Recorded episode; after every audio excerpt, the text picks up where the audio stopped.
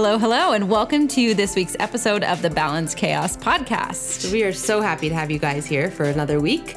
Um, we're really vibing with today's topic. I think that this is going to hit home for a lot of people, and it's needed.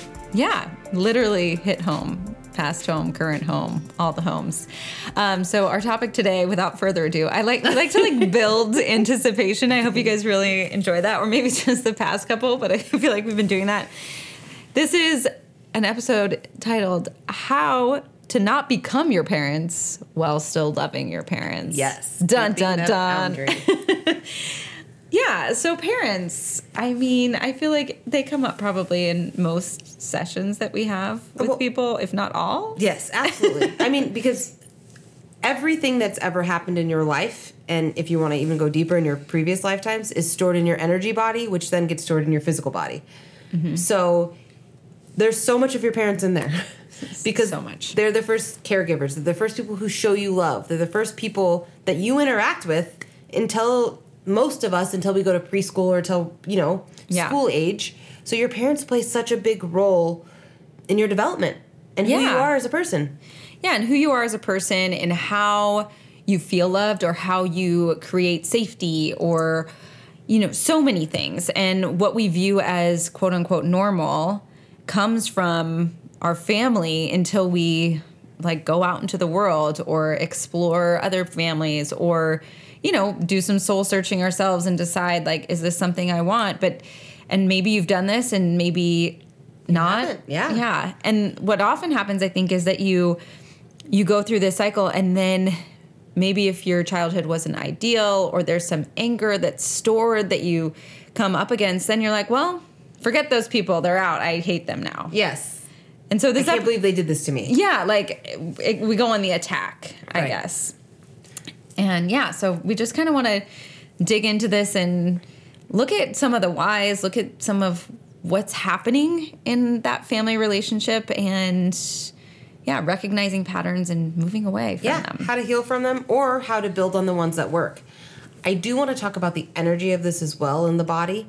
So your root chakra houses your sense of safety, security like on this planet, but also your tribal values. And what is meant by that is like your family, your home, your Yeah. culture, um, your ethnicity, all of that is stored in your root. And it's such a big thing where a lot of us know to love people who look like us or act like us, but we don't know how to love other humans, right? Yeah. So that's all in root chakra. And a lot of us are taught some of the hate that we know or some of the any of the negative qualities those are taught to us or observed. We watched our parents do it we watched our mm-hmm. grandparents do it or the adults closest to us so we take those on.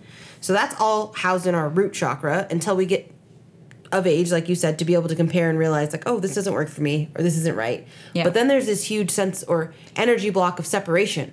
Well if i Yeah. decide that i'm not like my tribe will they still love me? And a lot of mm-hmm. people deal with that. Those are the people who have a discomfort showing their parents who they really are. And we all know somebody like that who's like maybe our wild, crazy party friend, but to their parents, they're like a perfect angel. yeah they're never have had a drink they've never done anything wrong and they're just perfect and they tell you don't talk about that time In you front of know, my parents. in front of my parents like there's a whole they ha- live a separate life essentially And so there's that in the root chakra. Um, and then it goes into, so I'm going to skip sacral for this one and go to solar plexus. So our solar plexus is our sense of power, it's our third chakra. And a lot of us will feel like around our parents, like if you have a really powerful parent or an opinionated parent, we'll lose our power around them and feel like, oh, I'm just not, I can't stand up to my parents or I'm not enough for them to accept me or love me. So it impacts that chakra. Um, or we're always trying to prove ourselves to them. There's the opposite too. And I have found with a lot of clients that are wildly successful, that actually comes from trying to prove to their parents Yeah. that they're worthy of love. So, ooh, sounds bad, but also has had some added benefits. Like, I mean, if you've made it to a very Yeah. successful point in your life, the trauma that caused it, not so great but it worth go- it, right? Yeah. I think so. weigh, weigh the benefits right As somebody who loves power, just brooke feels very good about this well, it's in my uh, like way off topic, but the pattern app always Yeah. like literally three times a week will come up and be like, "You're attracted to power," and I'm like, "Okay, STFU about the power. I get it. I like power. love power So, but that all comes from your solar plexus to bring me back to to where we are yes. to this moment And then finally, your heart chakra, which is right above your solar plexus. The way we give, feel, and receive love obviously comes from how we've observed and been loved growing Yeah. up. So Yes. this your parents play such an integral role in your energy body and how you operate in life, the relationships you attract, Mm-hmm. why you are attracted to the people you're attracted to, and why you tolerate what you tolerate or don't tolerate what you don't tolerate. Yeah, because so often it's like the values that they've placed in you that m- makes you that's on like your checklist of the perfect man. Like, okay, well they have to have I don't know college degree and they have to have this and they have to have that.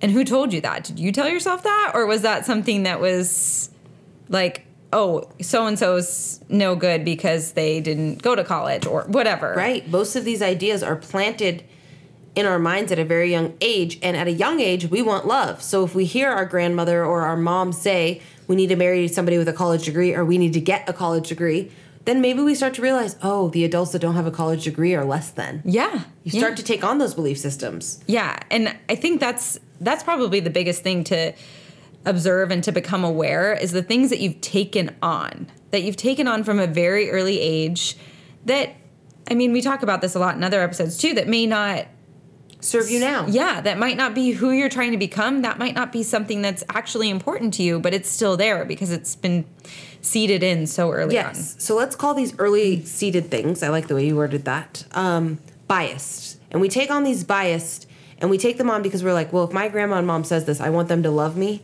So I need to be at the very least, you know, so let's use that college degree example. If they say I need to marry somebody with a college degree, I need to at the very least marry somebody with one, but I better get one for them to think I'm worthy of love. right even if they said you know the man has to like let's just say Yeah. we're doing it from a woman perspective well now you're like well i want to be as good as any man so i have to have the college degree and you're trying to prove, Prove yourself. And it's your ego. Your ego's trying to protect you. So your ego says, well, if that's what they believe, you better protect yourself and make sure you're still worthy of love at the end of the day. Yeah. So the ego's doing its job. But as you become an adult and you realize that they're going to love you unconditionally, they were just trying to protect you and maybe give you the best foundation. Yeah. You need to ask yourself, you know, if you're going through college and you hate it and you're miserable and you're depressed and you're anxious, am I doing this because I actually want to or am I doing this because I'm trying to feel loved by mom and grandma and I remember that statement when I was 8? yeah And once you can ask yourself that, you can start to break it down. If I'm this miserable, maybe I take a break from college in this example, and maybe I find what really serves my soul. And it's so funny because usually, typically, in these family ties, things come full circle. And if you were to drop out or you were to do go a different path, your mom and grandma are still going to love you. Typically, are. I do understand that in some families, that's not always the case. and it may take a very long time i think that's important too just to note and to realize like just because you kind of find something doesn't work for you and you're like okay i'm going after what i want to go after it can take a long time for because remember these seated issues are or I don't shouldn't call them issues. These seated ideas that are in you, they're somehow in your mom and your grandma too. Right. Right. So they're probably passed down generation to generation. Yes. So for them to have a whole change of framework, is it's probably not going to be like, hey, you know, we'll keep going with this example. Hey, I dropped out of college because I love music and I'm going to go on the road with this band. They're probably not going to be like, oh, cool, you're pursuing your dreams. I love you unconditionally. Have a great time. No, it's not going to look like that. That's not. I mean, maybe for somebody, but normally it's going to Ideally, be. yes, but normally there's going to be some natural worry, right? They want to protect you. So they're going to be like, Are you sure this is a good idea? Or why don't you get your degree before? Yeah. And then you'll always have something to fall back on. Yeah, I have a plan for you. Let Yes. me just give you my plan. And you're like, I already did it. I'm already on the road. Bye. But yeah, it's it's not going to happen and it may take years and years and years and years and years. I- It's almost like they need to see that you're okay before they approve. So it might take you being successful with this band and becoming, I don't know, the Rolling Stones for them to be like, okay, it worked, it's fine. But I do think the souls like that, that are seeking something different, are sent down to break through generational ideologies or traumas mm-hmm. that aren't being broken broken down from. And Yeah. so we need a soul that comes and breaks up the status quo or nothing changes and nothing changes if nothing changes so a lot of times when we perceive the black sheep of the family or the failure or whatever it is you want to call them just because they didn't follow the exact path Yeah. those souls are actually helping the bloodline grow they're healing generational trauma Which is so cool. it is when you look at it that way Yeah. it's dope and it's like okay maybe we have a long line maybe there's been 30 doctors on one side of the family Yeah. but they're frigid they're miserable and they all commit suicide one kid comes and says, "You know what? I went to college, didn't like it, don't want to be a doctor." But he lives out his whole life. I mean, he's healed that now. Yeah, it, it is. It's really cool. Okay, so we're go- we're going. We kind of have a timeline, but you know, as usual, we're like going going through it. We're having fun. we hope you are too. So yeah, so you you come into this world, you meet your parents. You picked them, so good good luck. You're here. Right. You're in. And they're going to teach you a lot. But the first thing you know is like what to fi- you figure out what you need for love. Right. Right. You figure out what you need for love. What's acceptable, what's not. yeah, like we do this in this family. You know, even simple things like you have to say please and thank you and this. So then you become a little older and you get friends and you start going to friends' houses and you start having sleepovers or spending time at different places and you know, you, you realize there's a lot of junk food at Susie's house. I don't have any friends named Susie, so that's that's probably good. There's a lot of junk food at Susie's house, and you're like, uh, you're jipping me over here, parents, and you start to compare, and not just about the junk food, but about maybe the way that they let their kids stay up at night, or What Susie gets for holidays that you don't get. yeah, or even just affection. Sometimes Yeah. it's affection. Sometimes, but anyway, we come into this point of our lives where we start looking and we start realizing that not everybody shows and gives love in the same way. And we might not interpret it as that, but that's really what's happening. Yes. So yeah, so you that happens when you're like preteen, teen. I was going to say probably about 11 to 15 or Y- even yeah. through your whole teen years. Yeah, yeah. Preteen to teen, you're exploring different families. You're seeing, you know, some are more lenient, some are more this, and you're maybe going home and you're like yelling at your. I mean, you're a teenager. You're yelling at your parents all the time. You're going home and you're telling your parents number one how they're not good enough or they're doing something wrong. They're ruining your life. They're ruining, which is our first kind of, you know, moment that we realize our parents aren't perfect. I th- yeah, you start to see your parents as human, but you're also trying to test your own boundaries, and you're mm-hmm. starting to learn that oh, maybe I believe something different, or I feel something different than what I've been told. Yeah. And it's funny because kids are so malleable that they don't usually have that.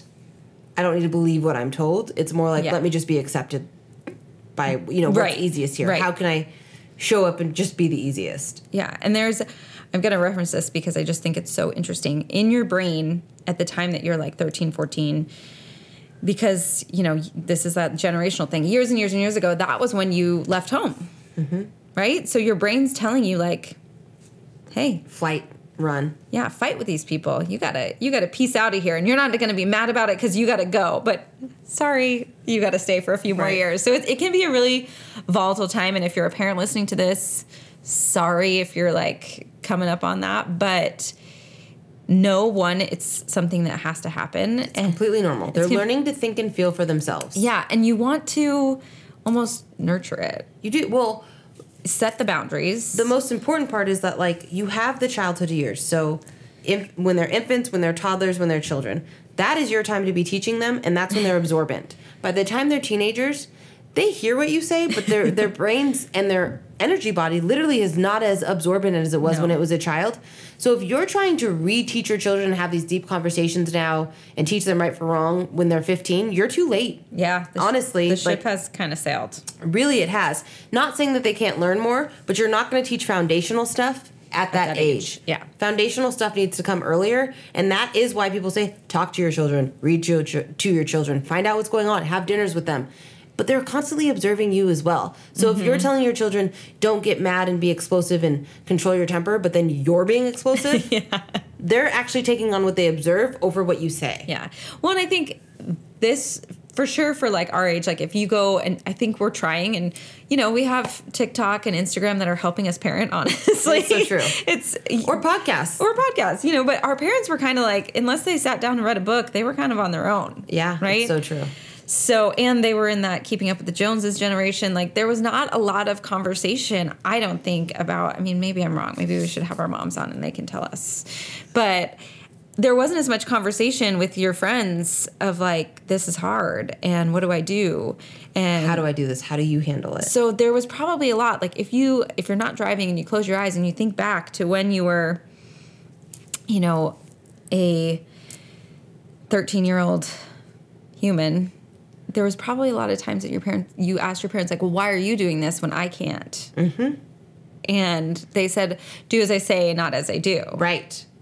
But, did you did you do that? No, no, it it, but, absolutely not. But it's it's important to understand that now if you're parenting your own children. But yeah, we also have to understand our parents were coming for a, from a generation where everything was private. Mm-hmm. So they're not talking to their friends because they need their family to look picture perfect. Yeah. So they're not saying like you know, Tommy's cussing at school and acting out because they need Tommy to look like he's a reflection of them yeah, and their parenting. And I think now as we realize that you could be the best mom in the world, but there's still serial killers, right? right.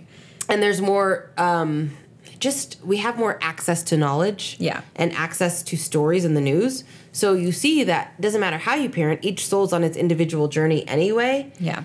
that we can't absorb or internalize our kids actions you're going to give them the tools but they're going to do with them what they will and so you could have been the best mom or dad in the world and the most communicative and given them the world but that soul might still make bad choices and Yeah. you have to separate yourself from that and not Yeah. be like well if my child makes bad choices i must have been a bad parent i'm a failure Yeah. Well, and I think this is important to uh, coming to, you know, how to not be your parents and still love them. Like, one, don't be your parents by don't hiding things hide things. Don't do that whole do as I say, not as I do thing. But also coming back to that love, understanding that they there was a lot of pressure. Like they were really trying to keep it together and their value, a lot of moms in that generation didn't work and their whole value was in their child mm-hmm. and their whole worth. And so of course they're putting that much pressure on and of course it didn't feel good, but if you go and think about how that would feel, try that on,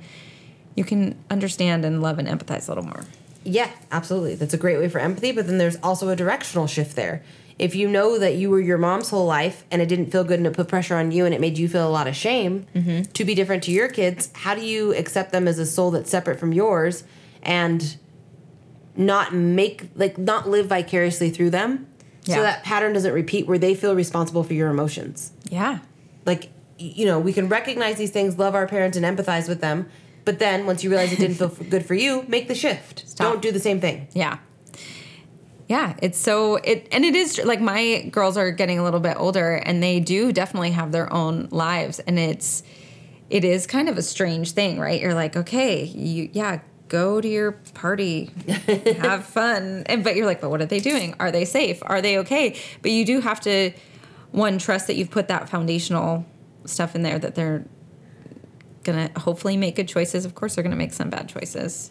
But Yeah. hopefully more when they're like 16 to 18 normal time um, but yeah, it's it is something that you have to be okay with and and check back in with yourself like I'm I'm safe just cuz I don't know exactly what they're doing. They're safe just cuz they're not with me. Like they can be safe on their own.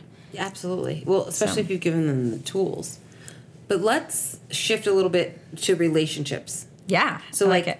If you've observed your parents in a certain relationship you might find yourself repeating those relationship patterns even if as a child you didn't particularly like them Yeah, so we're coming into adulthood now, right? Yes, yes. We're out of teens, we're moving into adulthood. And we want love because we figured out our parents are not the only people that are going to give it to us. We need Love. a man or a woman, a partner. Yes.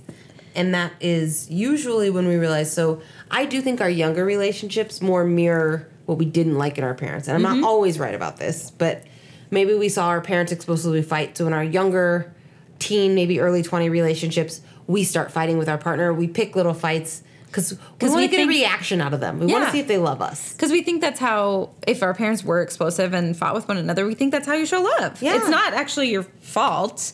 You just, that's what you learned. And you're like, Mm-hmm. okay, so now we're, we're together. So I'm going to pick at you and pick at you and pick at you. I think it comes from observing, but also, especially in those early, early years, Mm-hmm. how we wanted love from our parents. So if we only got negative attention from our parents, Yeah. and our parents only really showed up for us, you know, when our life was a disaster and in shambles or when we were floundering, well, then we're going to pick a partner who maybe only really shows up in times of disaster. So, you know, maybe we start drinking more around our partner. We start being really emotionally reactive to get attention from our partner yeah. And but we have to pay attention to those things come from what we observed and how our parents showed us love and you wake up one day and realize i don't this isn't the relationship this doesn't feel how i want it to feel Yeah.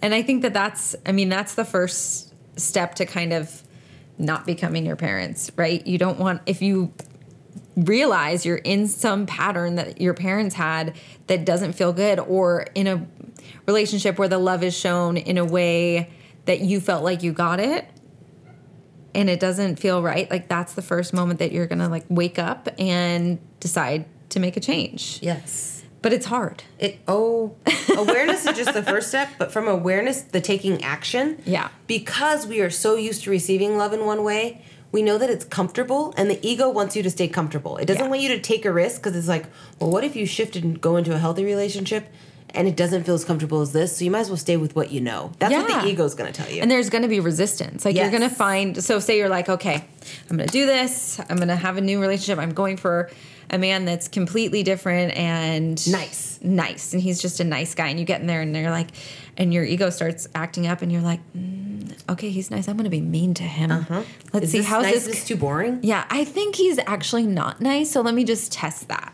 let Yeah. me just test it and poke and poke and poke or you know whatever it might be you have to then reel yourself in and realize that's coming from your childhood trauma. Maybe passed down from parents, but oftentimes we look for partners that treat us the way our parents treated us. So if mom was maybe really nitpicky and mm-hmm. needed you to be perfect and look perfect, well, now maybe you have a partner who needs the house to be perfect and needs you to wear the perfect outfit or they don't want to take you out. yeah But if you don't want to feel that way anymore, it starts with self love. So, do you approve of your outfits? When do you feel the best? How do you feel the best? Start loving yourself in that feeling. And then you can be like, you know what? I don't need that external validation from a partner anymore because I realized mom was doing that to protect me. I love myself enough and know I'm okay, so I don't need to, to go to down do that, that route. yeah i don't need to be there Or I sorry, I keep going. No, go. But with dad too. Maybe dad worked a lot, and so you had to earn his affection by being, you know, the best ice skater or the best in Yeah. school. And so you pick a partner, and you're like constantly achieving, trying to get them to notice you, but it never feels like enough. Well, you need to, you know, heal your inner child and talk to her and let her know or him that they're enough just as they are, and that you love them and you approve of them. Then you'll stop seeking partners who are emotionally unavailable. Yeah. And now something happens, right? So you realize you start doing maybe some healing or you start really becoming aware and then you're going to be pissed at your parents. You're Oh, gonna, yeah. You're going to be super pissed cuz you're like I have had like 10 shitty relationships because of my childhood. So screw you guys. I'm out. It's so true. It's just it's just the natural like what happens right so this is that part where how do you love them and still go through it. Well, I think a big part of that is opening your heart and recognizing that they're humans too mm-hmm. and empathizing mm-hmm. with them, like we said. yeah But then rewriting that story. My mom was judgmental. I don't have to be. yeah My mom was insecure. I don't have to be. And dad too. I keep using mothers as, as an example, and I'm sorry because men have play a role as well. yes for sure it's just falsies here Yeah. um, yeah so you start looking at start looking at that and start realizing one that they're they're human i mean you have that realization i think when you're a teen right that these people are human but then you're like okay you're mostly angry at that point so i don't think you really fully understand that where they're coming from side you Right. realize that they're not perfect but you don't look back and be like oh my gosh like if i look back at my childhood and i realize my parents were going through a really hard time like of course they weren't giving me enough attention Right. like they were dealing with xyz and i was like hey watch me watch me watch me and they weren't watching me because they were trying to stay afloat right. So true. So then you start bringing that awareness in being that like what were they going through feeling their humanness More compassion. more compassion and that's how you can step out of that hating yeah. hating them Blame game. Because being Yeah. a victim doesn't solve anything. no it's actually gonna i mean it's it's not great for having that love vibration and loving yourself like you you want to they did a lot even if they were terrible they still probably did a lot for you Right. And so we're not saying to evade your boundaries or Exactly. sugarcoat or not or deny the fact that there was ever abuse or anything. Mm-hmm. But what we're saying is you can have a little compassion to see where they're coming from, but then that gives you your own power or the chance to call your power back and now act differently. Yes. And I will say, like, if you do this kind of soul searching and healing and being with it, and you're like, you know what? I don't need to have a relationship with them now. That's okay. Yeah. That's okay. If that boundary serves you, yes. You want, but you don't want to just do it because you're like, oh my gosh. Like, it's almost like a reaction. Yes. If you don't Something sit with hurts, it for a I need while. to push it away. Yeah. It's that same kind of resistance. Like, I don't want to actually look at this too hard. So I'm just going to get that person out of my life. Yeah. So you you have to kind of it's a funny game of like Well, I do feel like once you start being honest with yourself and unlearning the things that you took on that don't serve you. yes and then having the conversations because i found like at the age i am now i'm grateful that my mom was open-minded enough that when i bring something back to her and i'm like hey this made me feel crappy. It was done this this and this way. This is how i would do it. Watching her be like yeah you're right. I didn't know what i was doing but that sounds like a better shift. I'm going to work on that way too. Yeah. It's like such a great way to bond. It really is. And this kind of brings you to the next part. So when you've you're in adulthood, you have relationships, maybe you have a partner or you have a child, and that brings up some new stuff. Right? It does. Children bring up new things because suddenly suddenly you're you're in charge of a small human. while you still have no idea how to adult on your own I Yeah. will say it's funny because when I had Grayson, and I would actually get mad, I put that in quotes, like Mm-hmm. at things he was doing wrong. And I realized in my heart I wasn't as mad as I had to show him I was to get him not to do it. Right. I was like, whoa, all those times my mom said she was mad at me, and I felt so much shame or guilt. Not that I'm trying to shame Gil- Grayson, but I probably have some work to do in the backtrack of that now that I'm thinking about it. Um, I was like, whoa, she was never as mad as me as I felt like she was, yeah. which I didn't realize till I had kids. yeah you, there is just so much that you learn and and you do start thinking like okay what do i want to do the same like what felt really good what do i want to do different how can i do it differently and then i think it does happen too where you're like i want to do this differently and then you kind of slip into those patterns every once in a while It's true. and it takes it takes serious work to not work in a gentleness because I do think like you know in, with the Yes. rise of Instagram in the mom culture, uh-huh. you see all the time the memes that are like my mom yelled, so I said I wasn't going to yell. But then there's these moms with crippling anxiety because they're never getting their anger out because they don't want to yell, and it's like, well, how can you still be a human without shaming yourself for maybe taking on, you know, because you can yell, but you don't have to yell at your kid or belittle your kid. yeah So it's like telling you, like you know, we've said this before. Just yell like a ah yeah without yelling at anybody, and then you're gonna still get that anger out of your body, which serves you, but you're not gonna pass down this abusive yelling or shaming to the children. yeah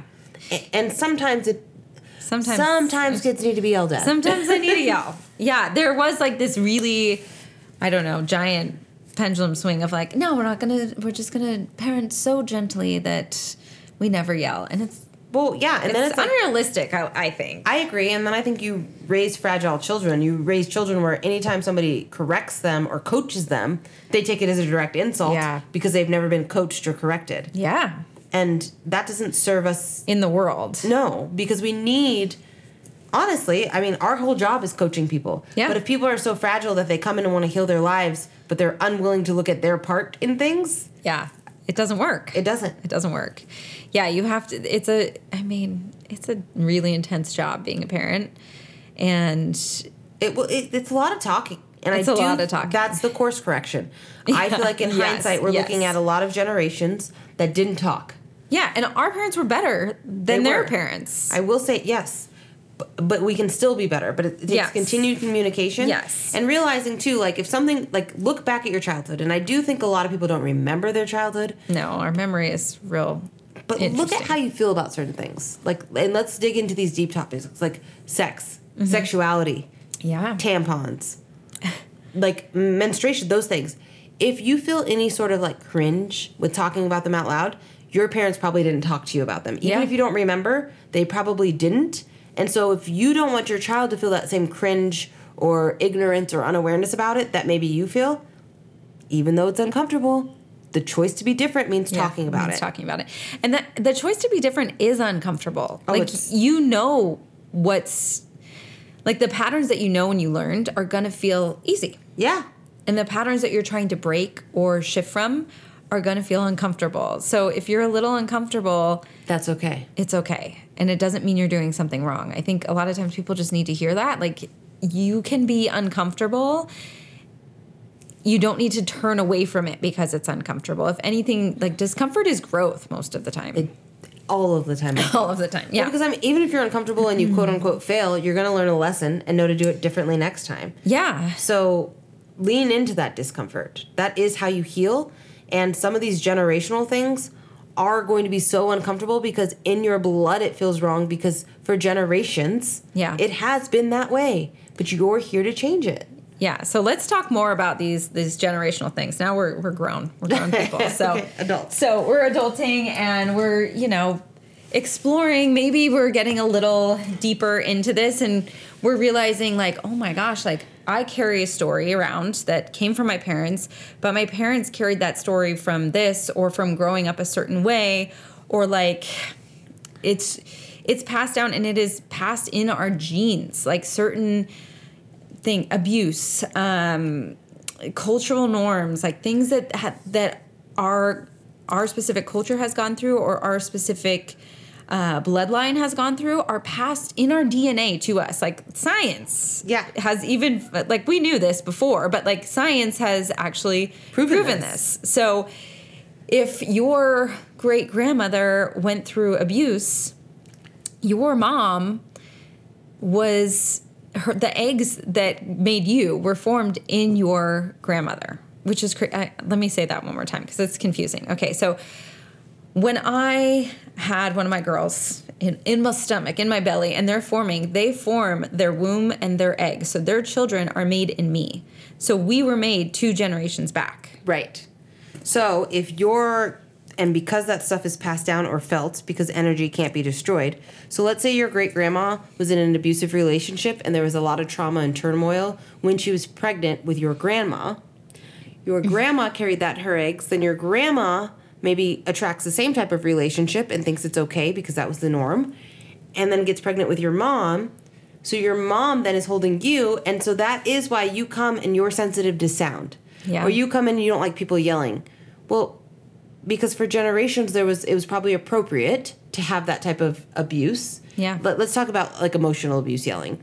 And so you are sent here to change that. So you might be really sensitive to yelling or sound at all. So maybe you're not tolerant of partners who even just express emotion in the in the lightest way. Like you tolerate. You're like ooh too much Yes. yeah And that is how that is passed down. Like Yeah.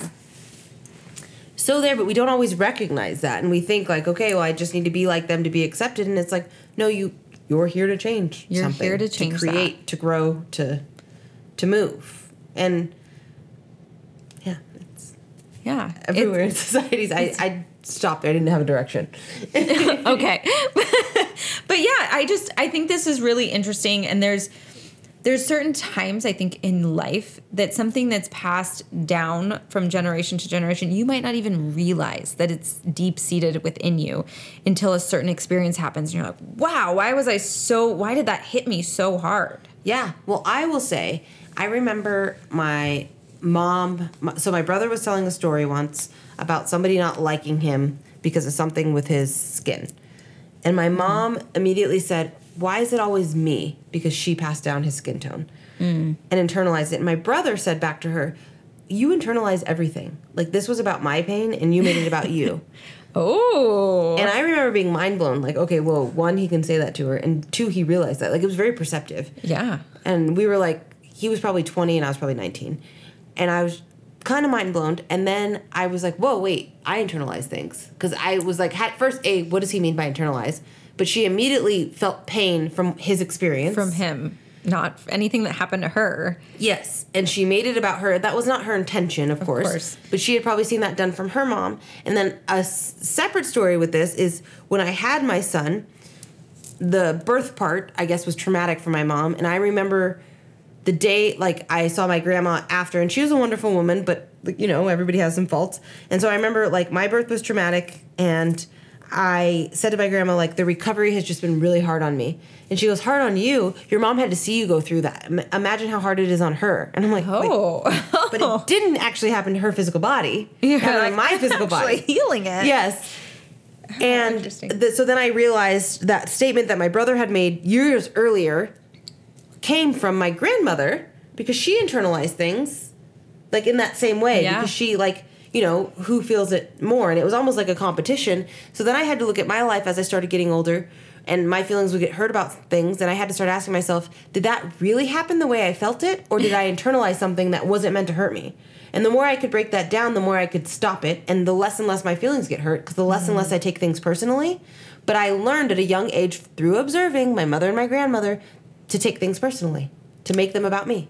How interesting. And it is also interesting because I do feel like there's a lot of patterns that pa- get passed through the women or that get passed through the men.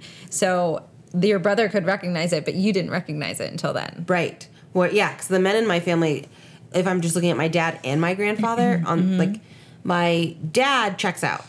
My dad kind of sits back and watches the family, but almost takes nothing personally. It's he would almost rather not have an input than to ever rock the boat, Okay. if that makes sense. Yeah.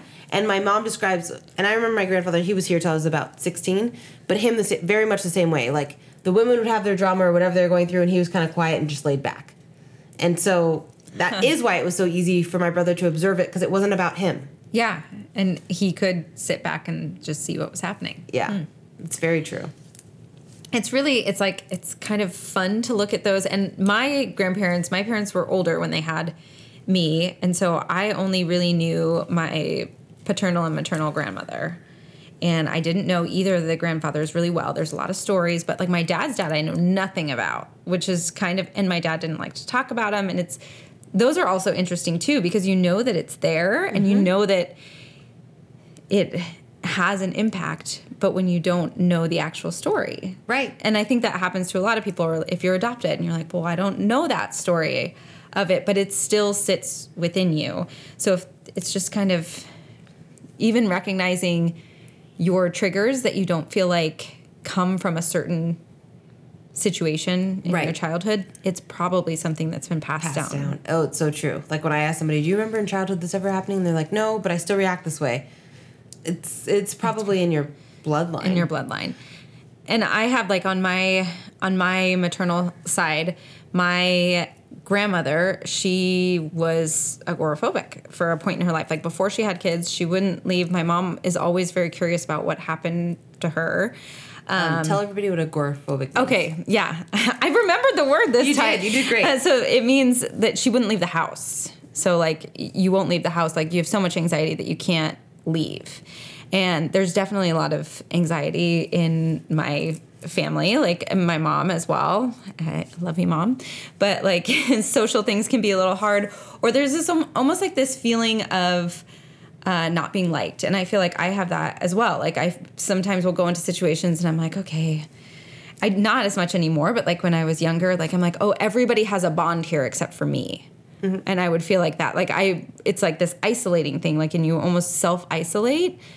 And I know that that comes from that being passed down and I see it in at least one of my daughters. And it's it's so interesting because you you do have to it's like breaking that cycle but it takes work and i'm like oh it's already passed how did it how did it jump there but Well, but it's funny because I think without awareness, a lot of moms would see something they went through in their children and be like, "I went through that too. This is what I did," but that doesn't break the pattern. yeah So they give them advice based on what they did, even whether it worked or not. Mm-hmm.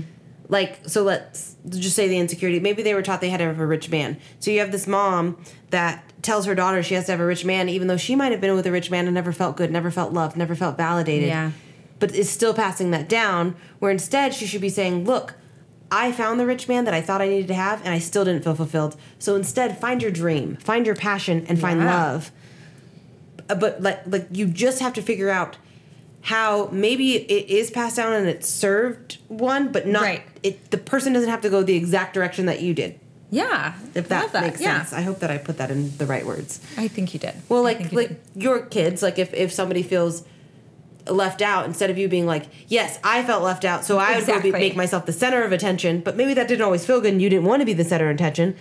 Instead, ask them, "Well, what makes you feel?" yeah like Good. how do you feel connected Yeah, what makes you feel like you're a part of something or you know what do you tell yourself when you're in those situations so they can write their own story. yeah like And- giving them empowering them Yes. rather than telling them what to do yeah, like this worked for me, so this is just how you have to do it. Yeah. Even if it was uncomfortable for you. Mm-hmm. Because I think the same thing. So, my dad's side of the family, his mom coped with alcohol, but I think it was undiagnosed social anxiety. Mm. And so, my dad has some of that. And I'm realizing like, do I like to have wine or like something? Yes, but if I'm that anxious in a situation, I need to go into it and not drink Yeah. and ground myself instead of doing the same thing. What th- what worked for them was just let me just drink alcohol and people will like me. Yeah. Like that can't work all the time. Yeah. And so you just have to kind of unlearn those patterns. That I mean, that's definitely like the the alcohol stuff runs runs deep in my family on on both sides, and for a long time I thought like, okay, I can't. Then I'm just not going to drink. I'm not going to. I'm not going to do that. And it was really like figuring out the situations, like.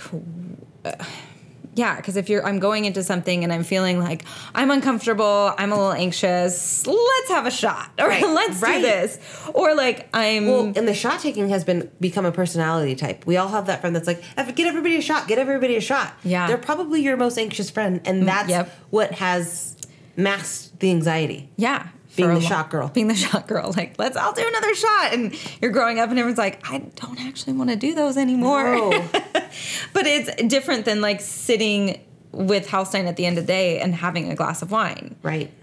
Like that, I've had to kind of like navigate, like, oh, okay, I can, I don't have to, com- like maybe one day I would, but like for right now, I don't have to completely cut that out of my life. And I've also done the experiment of, can I go without this for a while? Yeah. Can I, and like playing around with those things to see what you're holding onto generationally and what you're able to like i'm rewriting the story because it is it is easy to just have some drinks and forget about the social thing and just you know be yourself without any sort of uh, insecurities or barriers or whatever or can i go and like have one drink and then have some water and be okay with that that's what i'm doing Yes. So what we're telling you guys to do is look at the stories like maybe you tell yourself like, "Oh, my family's just drinkers and we just drink." yeah that's what we do Yes. it's my- fun you know, or the, I've even seen it with families that are like, "We're just not runners," but you might have a kid that's born into the family that loves to run. Like, yeah like you have to stop labeling the family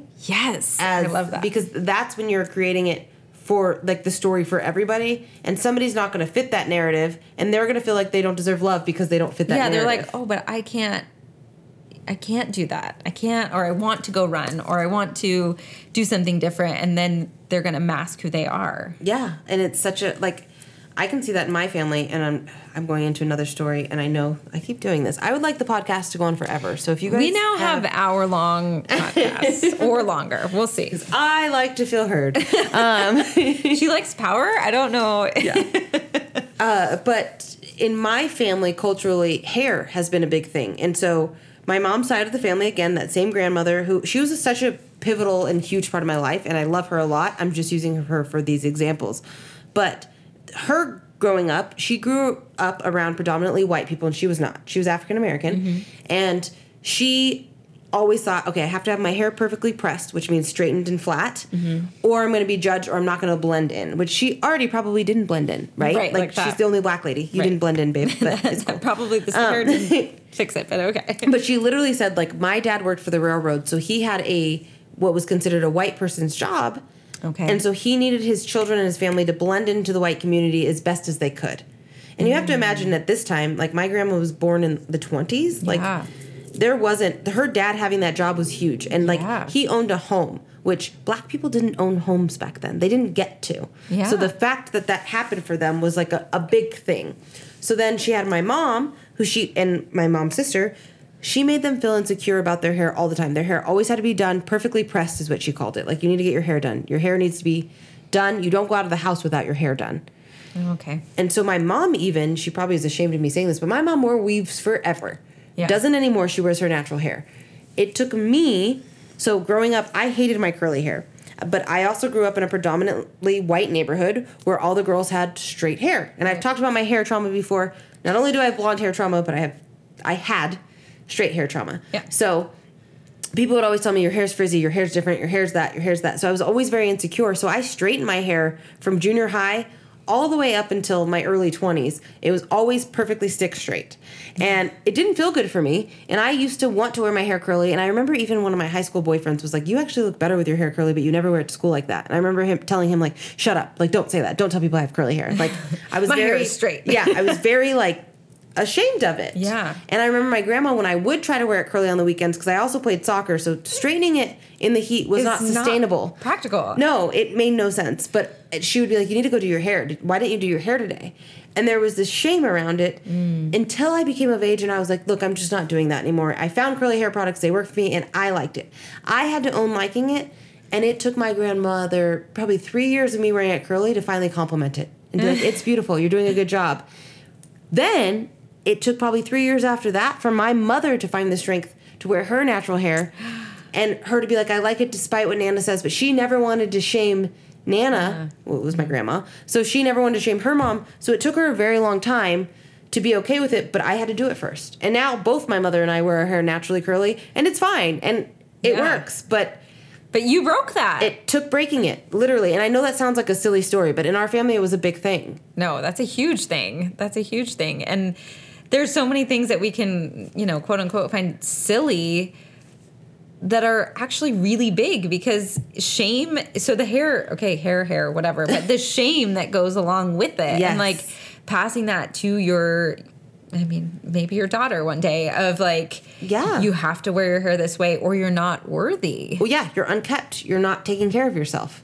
And that's not the story. Like, it actually takes me a lot, like the, the amount I spent on products. No. yeah, it's, it's not true. You're taking a lot of care of it. it, it does. But, like, look in your family and look back to generations what was accepted. And some of it could have been trauma. Like, if you're from another culture or your parents or grandparents were immigrants, there is probably something they did to to make the family fit in. Yeah. That has shame around it For that you might still be doing that doesn't need to be done. Yeah. Or that doesn't feel good anymore. And it's so like it's so interesting because you really do have to look look back, look back, look back because it's it becomes very unconscious, right? does. And like we're here and we're all moving around, we're all, you know, most of us are not from where we live, I think. Like Yeah. the majority of people didn't weren't born and raised or they've moved around or they came back or they moved or they've this. So you feel like, oh, I'm very evolved. I know and have experienced a lot of different things, but there's still things that are sitting underneath the surface. There's still Judgments. yeah, there's still judgments about who you are, who other people are.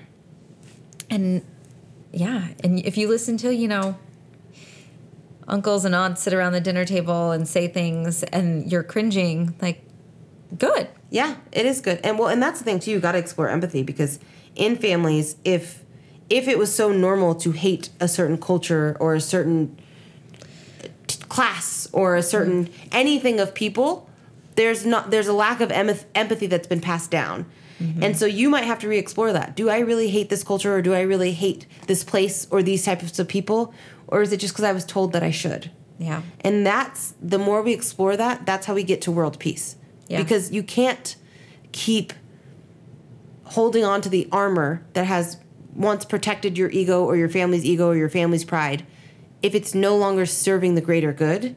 And that's what we have to unlearn. Your grandpa might have been the best person in the world, but if he was holding on to some bigotry or Yeah. some, you know, maybe he didn't like women or he thought less of women, yeah, he was good, but like we don't want to pass that down to We our sons, and that's right. okay. Yeah. Or like anything like that. So you can still appreciate the person and the value they brought. Right. And maybe they brought your family here. Like I can appreciate my grandmother for, you know, wanting to protect her kids and have them be accepted or wanting me to be accepted. Mm-hmm. But now that I know I'm accepted, I don't need to keep straightening my hair. Yeah. Well, and and things that worked for a certain time, we may have gone past it, but you are still holding on to it. Like it is totally fine to have curly hair, but if you just kept going like I don't I'm not right without it. I'm not right if my Well, hair, hair's not straight. and you have to look deeper too. So the things that you feel shame about, you're probably judging other people for. Yes. So like if I always had to have my hair done a certain way to go out, I was probably hypercritical of other people's hair. Oh yeah. Oh yeah. And this can go into like your home and letting Clothes. yeah, and like what you're wearing and I do think if you look back a few generations like probably at some point your your line was in a war and mm-hmm. they had to hate another culture or this to survive. Exactly. But like you don't have to do that anymore. Oh my god, that's such a good example because it's so true. Like you're okay now. So what is that hate protecting? Yeah, and but your you know great great or great grandpa that was in World War II, World War One that had to hold that so that they could feel okay with what they were doing, which was terrible, like yeah, It no longer serves. it no longer serves. We're not there, So and we true. don't want to go back there. Right. So let it go. Yes, it's so true. So when we're talking about your parents, take an analysis of your triggers and what you're teaching your kids and ask yourself, am I triggered by this because it actually is impacting or affecting my life? Or am I triggered because I was told? And some of these things in themselves might be triggering. Yeah. I'm going to use the word trigger a thousand times in Yeah. a sentence. But then ask yourself, do my kids need this for survival or do they need this because I'm uncomfortable? And if it's just because you're uncomfortable, you don't need to teach it to them. Yeah. And it doesn't mean you have to be perfectly healed in it either to not teach it to them. I just want to say that. Like you can still be battling it and working with it, but not teach it to them. Well, maybe you like a good example of this. Maybe you grew up in a not so good neighborhood and you had a fear of a certain culture or community because of the neighborhood you grew up in. Mm-hmm. Yeah. But if your children are growing up in a completely different neighborhood, what good is it for you to teach them fear of that Yeah. culture or whatever it was that scared you when they're not experiencing the same thing? So they don't need to hold that fear that you held. Oh, I love that. That's a great example. Thanks. Yeah. Good job. um, yeah. So this was a lot. This was, Yes, this, was, kind- this is kind of a heavy digestible. it episode. is. It's, it's hard to digest. it's got a lot of a lot of things in there. There's a lot of layers to you know your parents and loving them, and Culture, society, yeah. what's passed down. yeah, it is. It's a lot. So if you were like feeling triggered at Yeah. any moment, Explore that trigger. Yeah. Those triggers are probably your ego's way of trying to keep you safe. Tell your ego you're okay and you want to get to the bottom of it and unlearn them. It's always okay to unlearn them. Um, we've talked about this book before, but a great book for unlearning what you were taught is The Voice of Knowledge by Don Miguel Ruiz. Yes. He really goes over, oh, it's so good. yeah, what's passed down and how most of us think we need it, but when you really, Take a deeper look. You you don't need don't. it. You don't. Your belief systems do not have to be the same as the people who love you. Yeah. And also how you're like making choices to be loved that maybe aren't serving anybody. So true. so, yeah, thank you for listening. Thank you. and Um, we hope you have an amazing week. I'm trying do we have things coming up? Well, we still have our Patreon pages up. So you're welcome to check that out. It's patreon.com slash balance chaos LV. Uh, we will have some events coming up. But We do. Spring, springtime. We're coming alive. Yes, we're coming in. So look out for those. Follow us on Instagram if you don't. And if you like this episode or found it triggering, want to trigger someone else, share it with a friend. Yeah. So great. All right. Thanks, guys. Bye. Bye. Bye. Thank you for listening to this week's episode of the Balance Chaos podcast. We're so happy to have you here with us each week. Please help us out by subscribing to the show, sharing with friends, and leaving us reviews. You can also follow us on Instagram. We can communicate with you there. Our Instagram handle is at Balance Chaos LV. Reach out and we'll write back. Bye. Bye. Bye. Bye.